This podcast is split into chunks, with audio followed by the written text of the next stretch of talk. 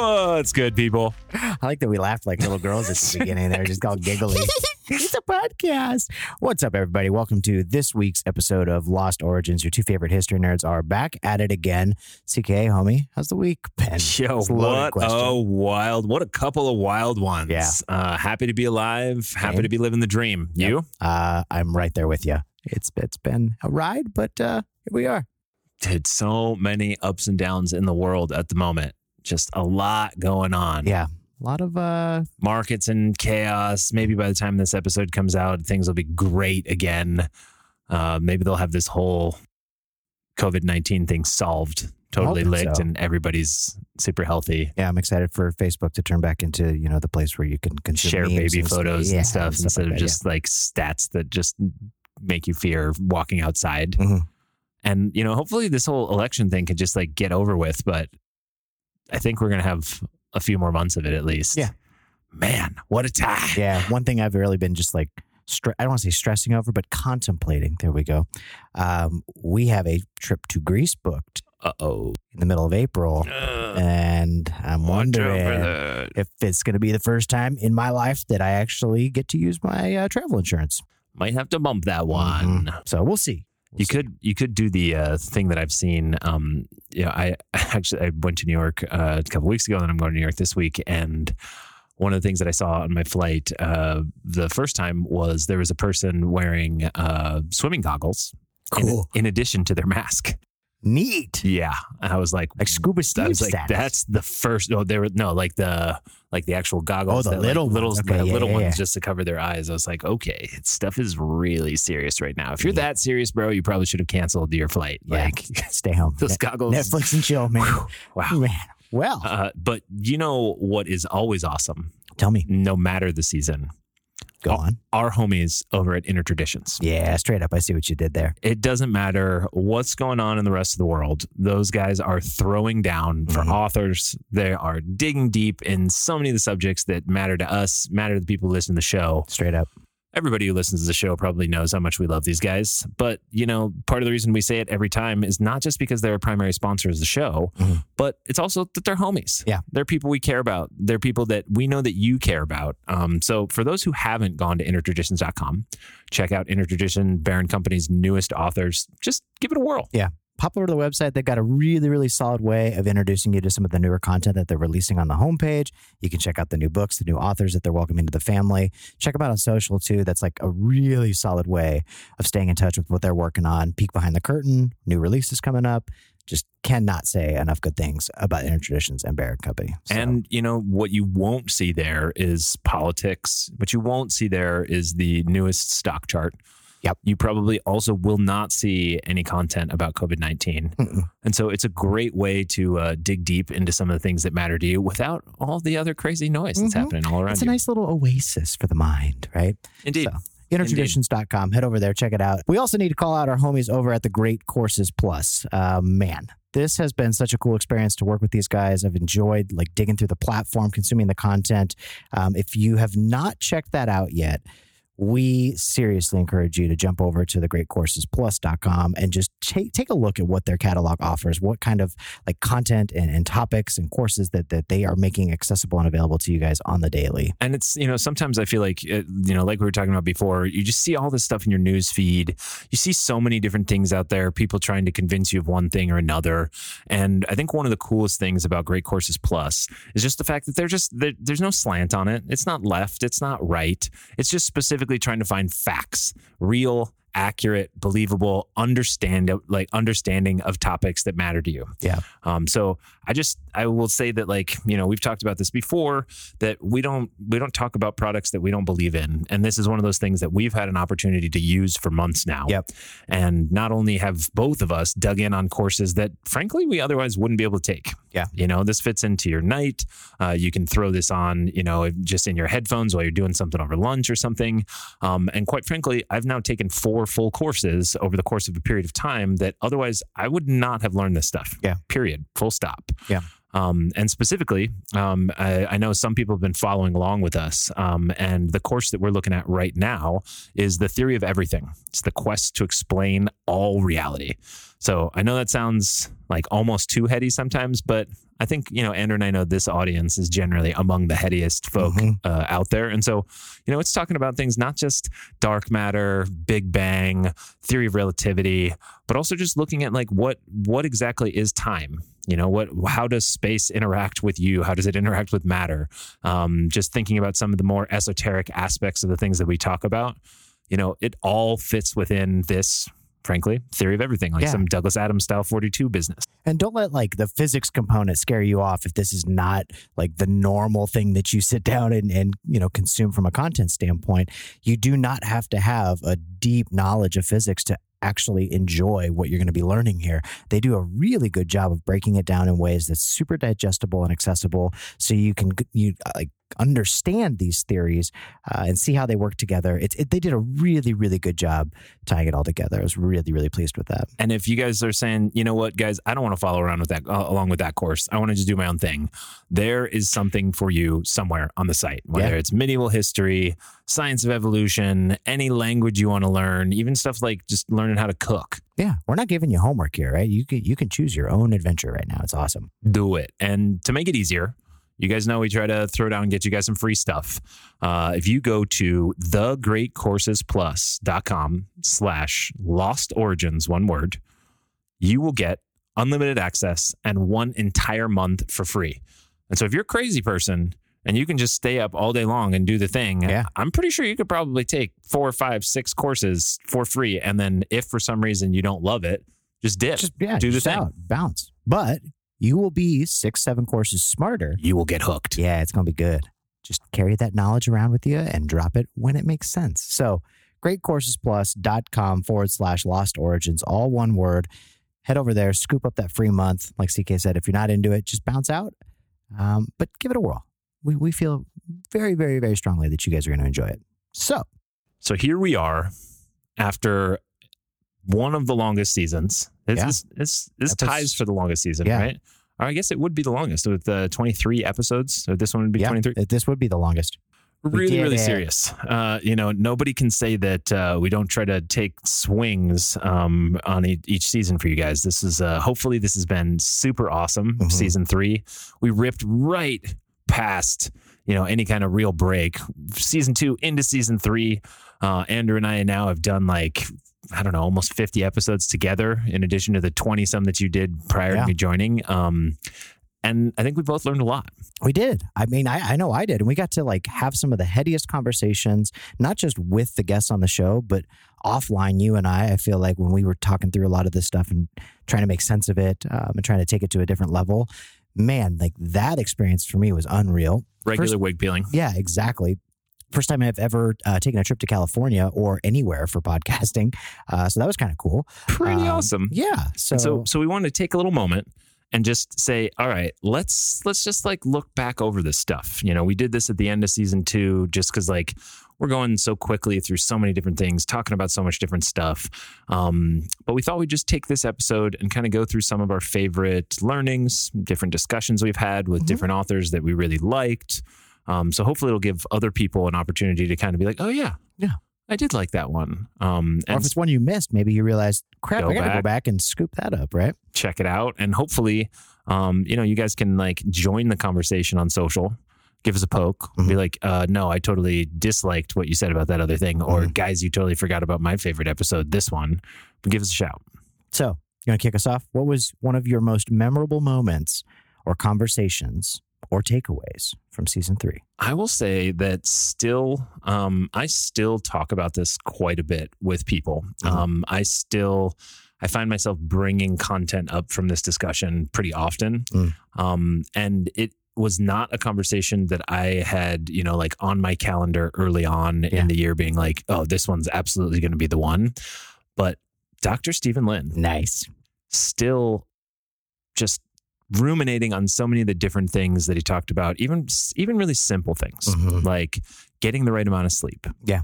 Right. And the way that sleep affects your neurochemistry, specifically thinking about your pineal gland, releasing melatonin as the moon starts going down, you know, soma energy starts hitting you.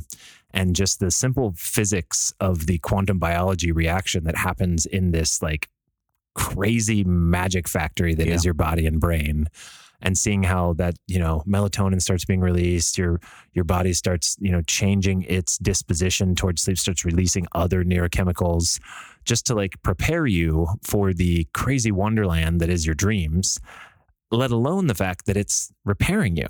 Right.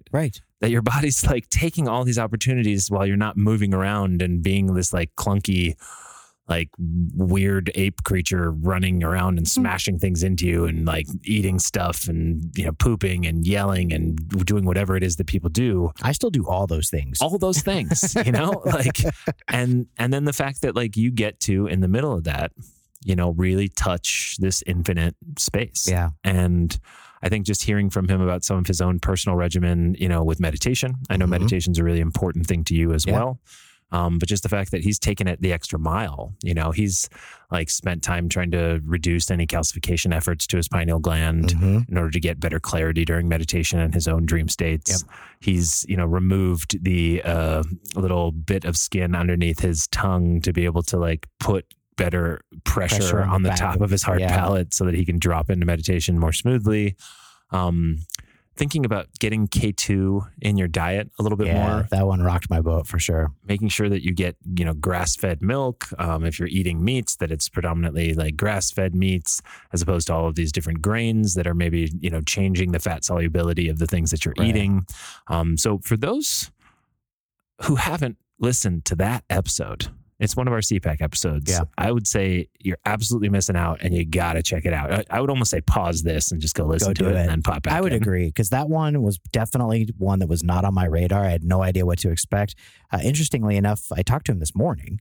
Oh, did you? Yeah, we were talking about season 4 and just game planning. And so we are going to, when we release season 4, have a Dr. Lin episode. And sick. Lin.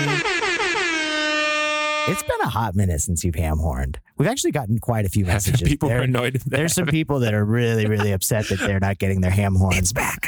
You might get one more, guys. Oh, dang. Well, that's dope. Yeah, right? Boy. So Dr. Lane coming back for season 4. But yeah, the meditation component was just super, super interesting to me. The K2 piece, that one really, really shook me to my core. But what I also really enjoyed about that conversation was this was, season 2, we started like flirting with it a little bit. Then season 3, I feel like we just went off the deep end for all things, what is reality? What does it mean to be a human being, and, DMT and, pineal gland, and like really exploring consciousness and all these things. And that dude took it to a place that I was not prepared for at all. Like I remember both of us after he walked out of that interview room at CPAC, like looked at each other and just melted. And he's just, to see somebody who went through med school, has spent a lot of time not just trying to think about how to help people live healthier, more productive lives in general, but to have somebody like that who's so grounded in science, who spends so much of his time thinking about the biological aspect of it, really take it to this different place and emphasize the fact that, we are a dream machine, right? There are few means through which we can connect to sort of our infinite self. We've had a number of other great conversations with some other people about that self and how it gets neglected. But to have, an MD, a physician, talking about this stuff with just absolute certainty was really cool. Yeah, it was illuminating for sure. So I'm glad that you pointed to that one first. That one is definitely a solid one that we put in the bag for season. What a legend. And I think anybody else who's, listened to that episode or other episodes where we've talked about it in the past, I think one of the interesting things as well is that like this guy has one of those voices too, that just like, I could probably listen to like all every episode. If I could just have a Lin filter on my own voice, I think I would sound a lot more interesting just in general. Yeah. There's a potential opporty for technology solutions. Just get that Lin filter. Yeah. We'll come back to that. Yeah. My wife and my sister-in-law are obsessed with this guy, and we're very sad to hear that he has a lady friend. Yeah. I get it though. I mean, he is a handsome fella. He is also actually, they were just talking about his voice even, but like, he is also a handsome fella. Yeah. So who next? Dr. Brian Keating. Oh, the way we kicked off season 3, I feel that set the stage for a lot of the conversations that we were going to have. All things space, universe, like cosmos, Big Bang, like that for me has always been such a magnet. And I've always been really, really drawn to that stuff and really interested in it. And so to be able to pick the brain of Dr. Keating was just so cool for me when we were talking about everything from his book, Losing the Nobel Prize, which is really, really good. That book is such good shit. If you have not read it, please pick it up. Check it out. It's so worth it. But just the, like how down to earth he was and easy to talk to. You know, I've never actually talked to a PhD at his level in that field. And like, I feel like I know a good amount of stuff about the universe, you know, from a layman's perspective. I've watched several documentaries, but like, Great Courses Plus. Yeah. Oh, there we go. Circle back for you. But I mean, just to be able to like have a conversation with him and ask him questions about the things that I don't understand and have him walk us through what we know about the Big Bang, the stuff he's doing in South America, just, God, such a really, really cool experience. Yeah. Sure. And I think like, you know, so often when we end up speaking with people that are a little bit more alternative thinkers, yeah. We spend, you know, a lot of time trying to like tie in that alternative course of thought to some things that are a little bit more grounded in a lot of evidence-based work. And I think like just giving people the opportunity to hear from somebody who spends tons of time, not just in an evidence-based reality, right, but also in this very theoretical space. Yeah, totally. You know, that like cosmology as a science is itself kind of this window into how little we know about ourselves, how little we know about the universe. And I thought, to your point, you know, for somebody who is, you know, basically on the furthest bleeding edge of astrophysics in the world, among the most respected, you know, people out there in the field, one of the most important Brians in physics, right, next to Brian Cox and Brian Green, to have this guy have such humility in the face of that, you know, running a multi-$100 million telescope array and still being like, there's some stuff we just don't know yet. That would give me so much anxiety. Yeah. So much. Nobody anxiety. Break that lens, don't guys. Touch it. One thing, and then we can move on. But one thing that I thought was so cool, though, was him and I were having a conversation on the side about Roman, my middle boy, and you know, just his affinity with the universe, and you know, he loves watching those documentaries, and we read books about space all the time. And when I shared that with Dr. Keating, he latched onto that, and he's like, "Here's an opportunity to feed a young mind and like get him so stoked on space and just the way things work."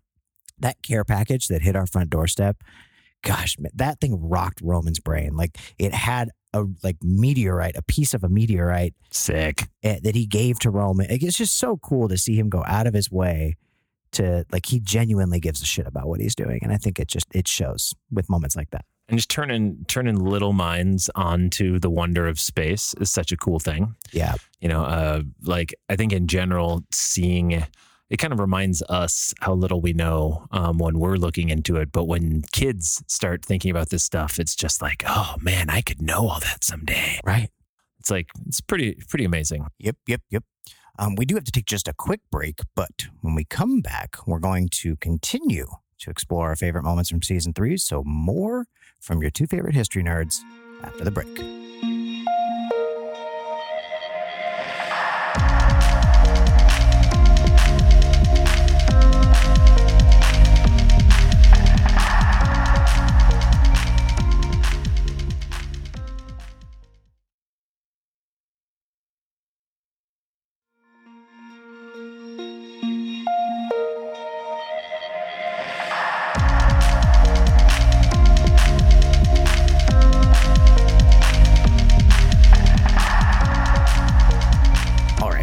This week's episode of Lost Origins. On today's episode, we are exploring all of our favorite moments from season 3. Before the break, we were reminiscing about some of the incredible conversations that we've had, and we're going to just jump right back in.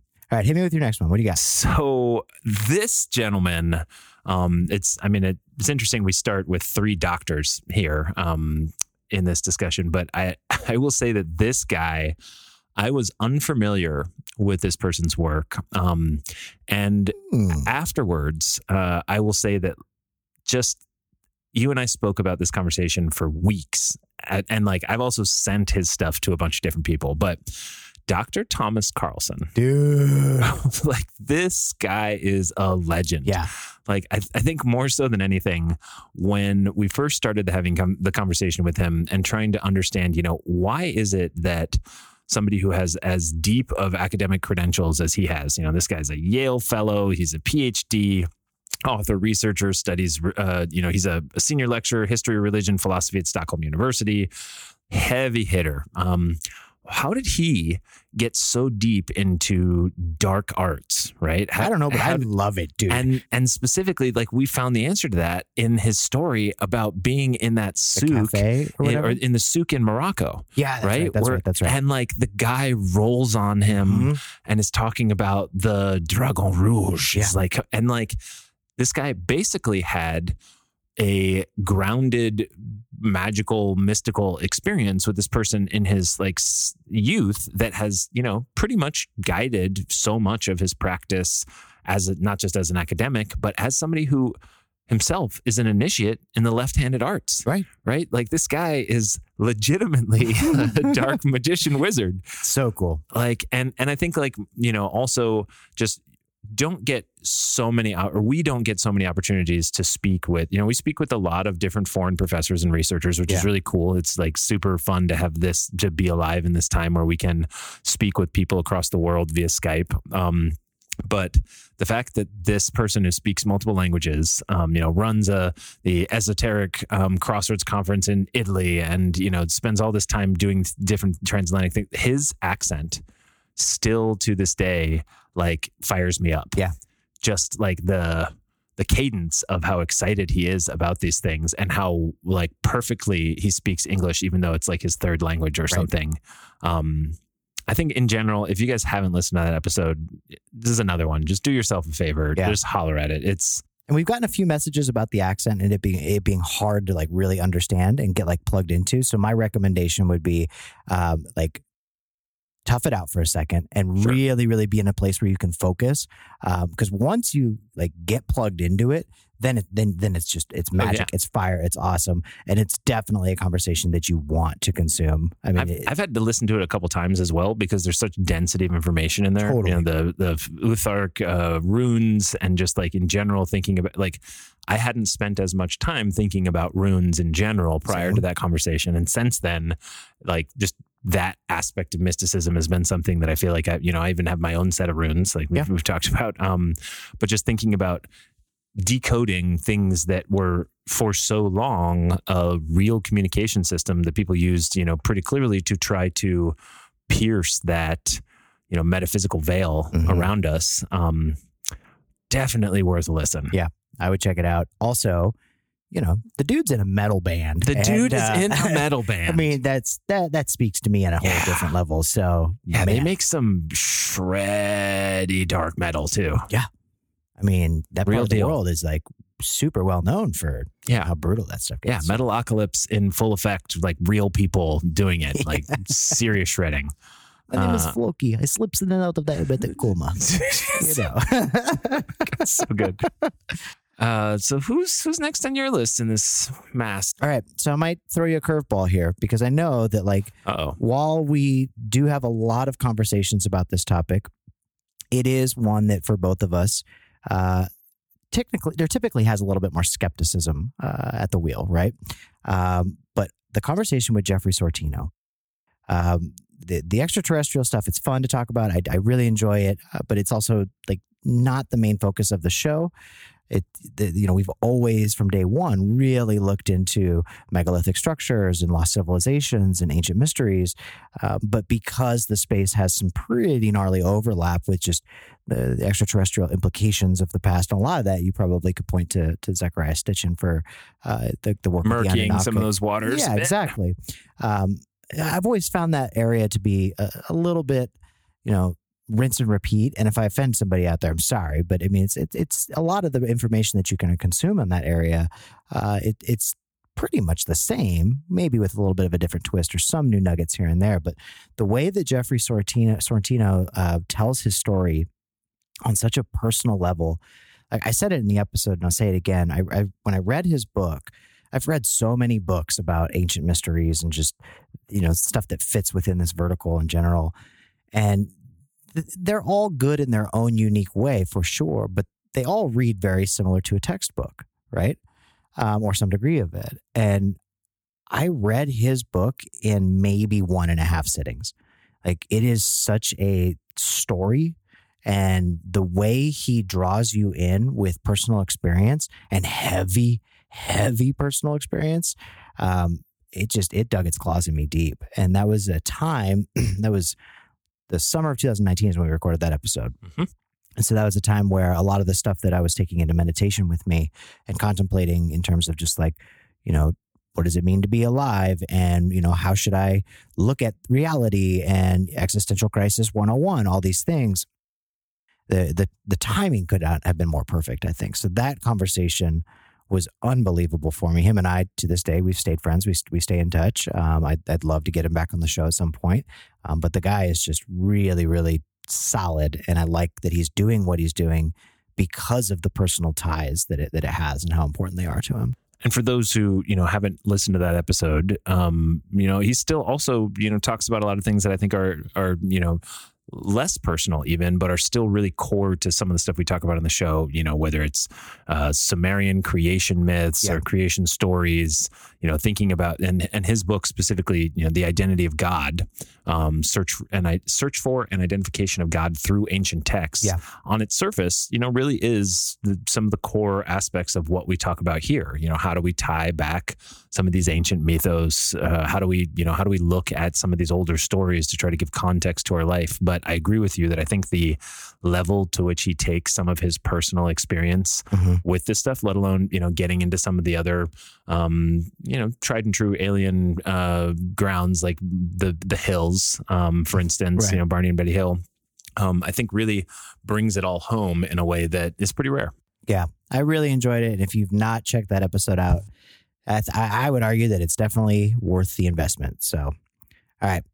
Throw one back at me. Ooh, next year. Huck your lawn dart down the yard, buddy. So I was, you know, generally like thinking about like throughout the course of the season, we've also had like a few different themes, right? And I think one of the themes that I haven't spent a lot of time with, I think more so than anything, it's like almost all these topics we spend some amount of time with, but some of them are a little bit like, I don't know, obscured by how accessible they are. Yeah. And that's a weird thing to say, but one of them is giant.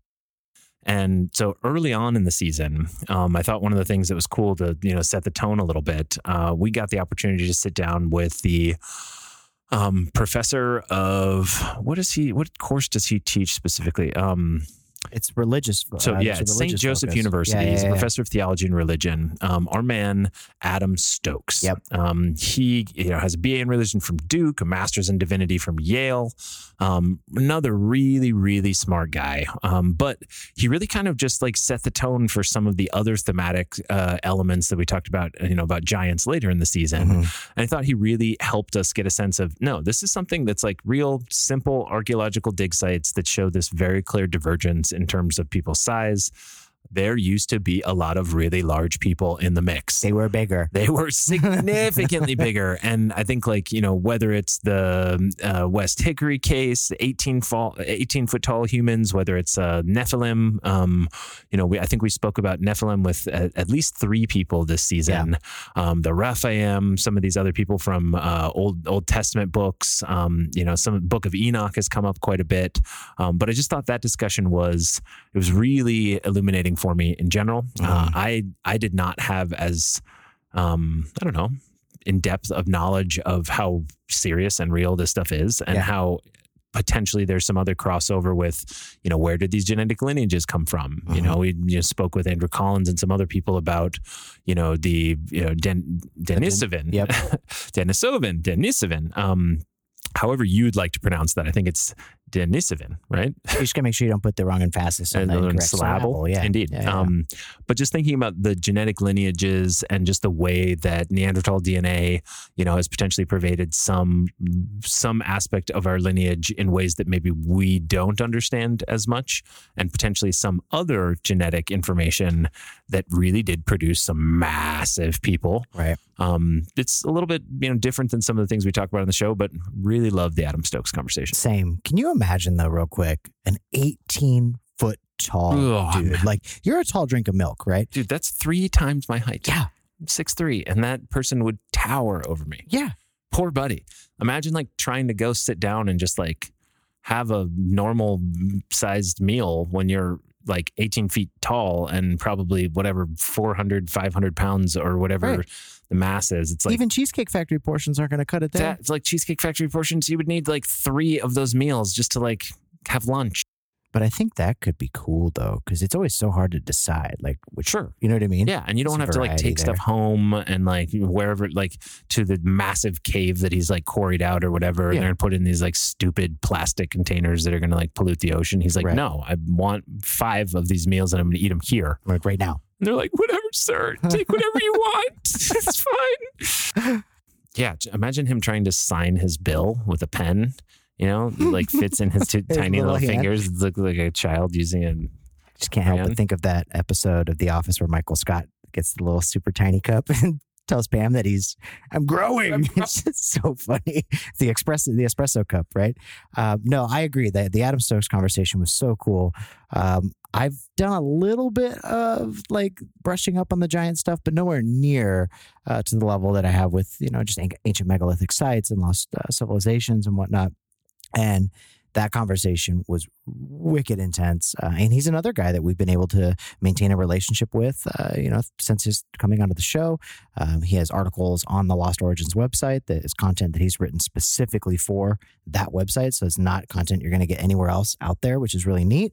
And the guy is just a really good dude and a family guy. And I like seeing what he's got going on in his life through social media and just, you know, the connections that we have and conversations.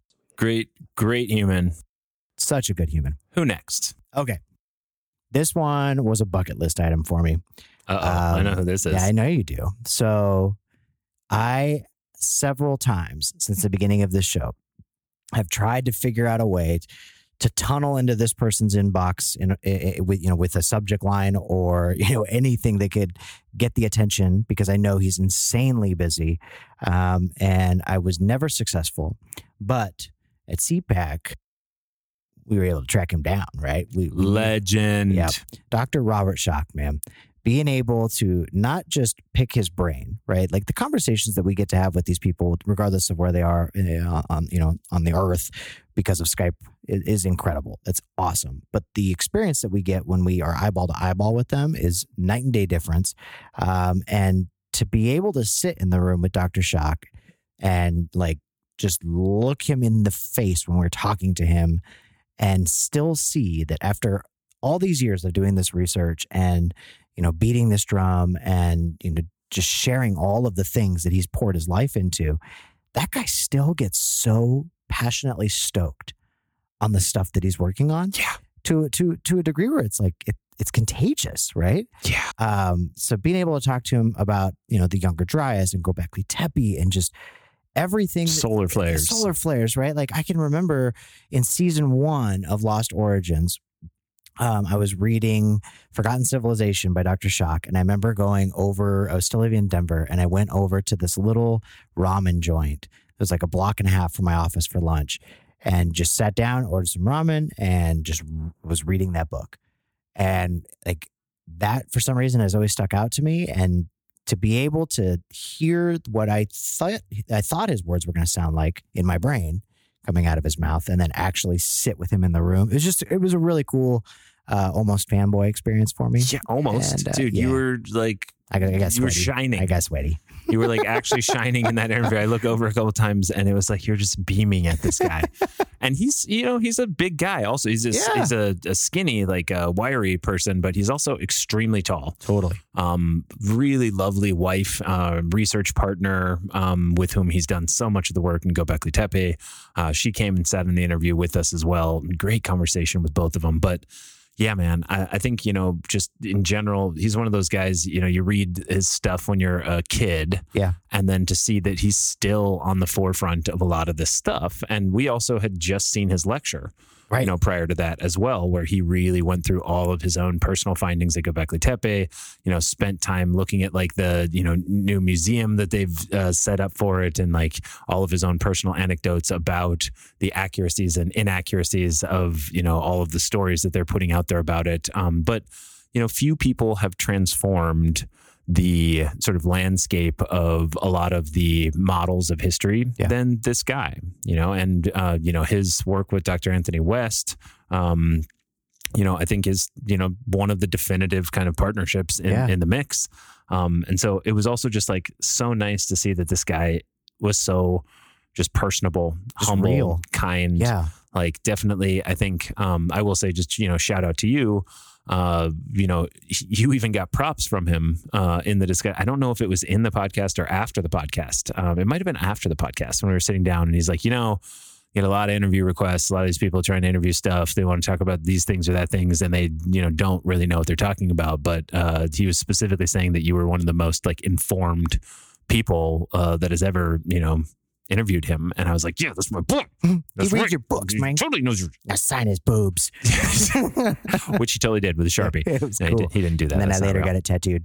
So it's forever. But yeah, what a legend. Yeah, and really cool. I feel like we could have talked to him for a lot longer, but he had to get on, like they had their bags with them. Yeah. They literally made time for this to like right before they had to go to the airport. Yeah. I hope they made it home okay. Yeah, I assume yeah, I assume they did. I'm not sure. I think they did. So let me throw an unexpected question at you real quick before we talk about what season 4 looks like. Are there any authors, researchers, minds, individuals that you would like to have the opportunity to speak with throughout season 4? I would say, I think that probably I felt like we were a little bit cheated by not being able to have our conversation with Alan Green. Yep. We, for those who didn't hear about it, we got to sit down with Alan Green very briefly, but he had some like laryngeal things going on. Yeah, like he could barely like speak. And you know, real shame because the man has like his voice is like a song. Yeah. Literally. Just, like, it's nuts. And you know, not even related to the fact that so much of his work is done within like, you know, the field of sonic geometry and sound forms in general. But yeah, I will say it's kind of like the one that got away this season. And I know we're, you know, going to make it happen. It will absolutely go down. But I would say it's not even because it's low hanging fruit. It's like the biggest conversation we didn't get to have with this guy that we prepared, you know, for whom we prepared to speak to very specific things, even dovetailing on some of the other work. With somebody else that I will also on the spot bring up because I didn't bring him up before, just to throw him in. And it was one of those things where like I was going to say his name first in this list, but I've kind of been fanboying him too hard this last season, and you know, don't want him to think we're just over here just talking about him the whole time. But Robert Edward Grant. Where'd your pants go, dude? I know, right? All of a sudden I'm naked. Robert Edward Grant was legit one of the most interesting conversations I think we've ever had. And obviously, like I'm, you know, big geek with a lot of the math part of his work in general. But I don't think either of us were necessarily prepared for just how like straightforward he was about such complexity. Yeah. You know, I mean, this guy, when we talk about sonic geometry really having a profound impact on not just the formation of matter, the way that light moves through things, the way that sound affects, you know, aspects of our life that we don't even realize. Yeah. But, you know, we even got into crazy stuff like his work in the cryptographic space now.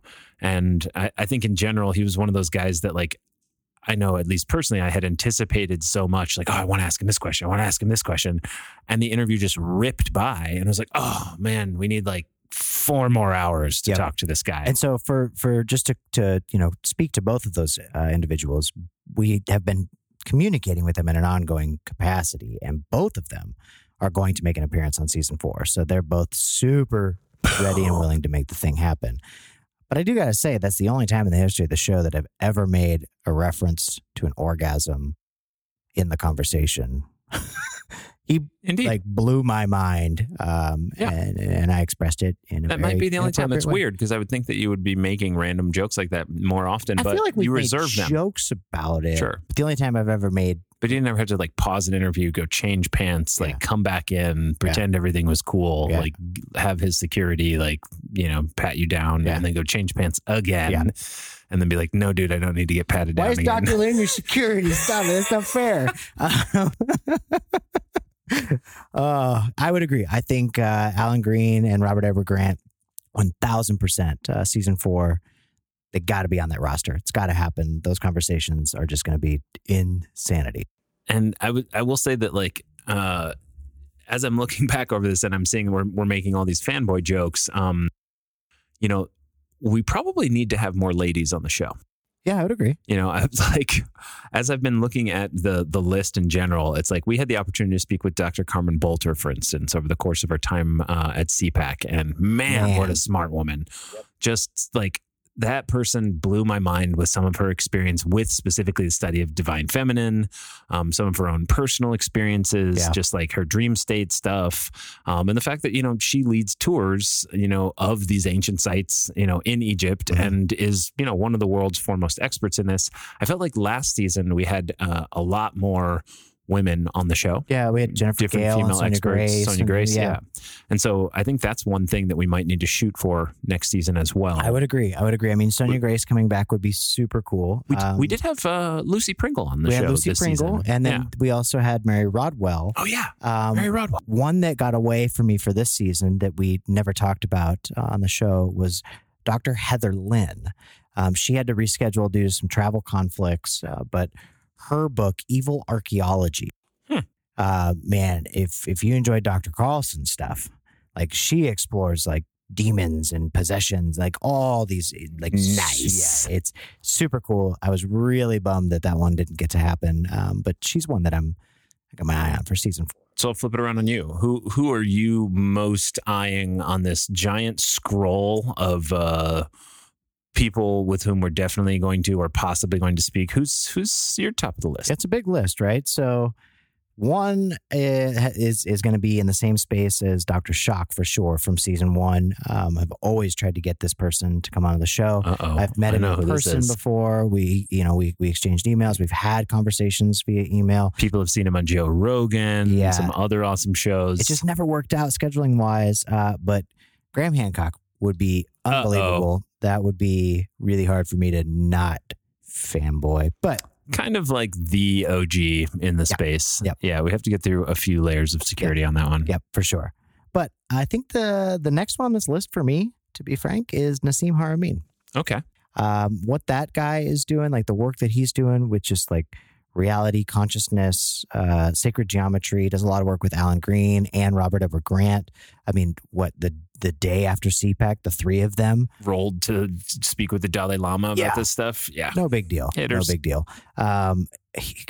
Just to pick his brain, I think would be one hell of an experience. Oh yeah. We got to get him in the mix. Yep. So if you guys have any requests for researchers, authors, minds, guests, whatever that you want us to reach out to and try to coordinate them coming onto the show, hit us up, right? Either on social, put a DM in our bucket, head over to the website, just shoot us an email through that.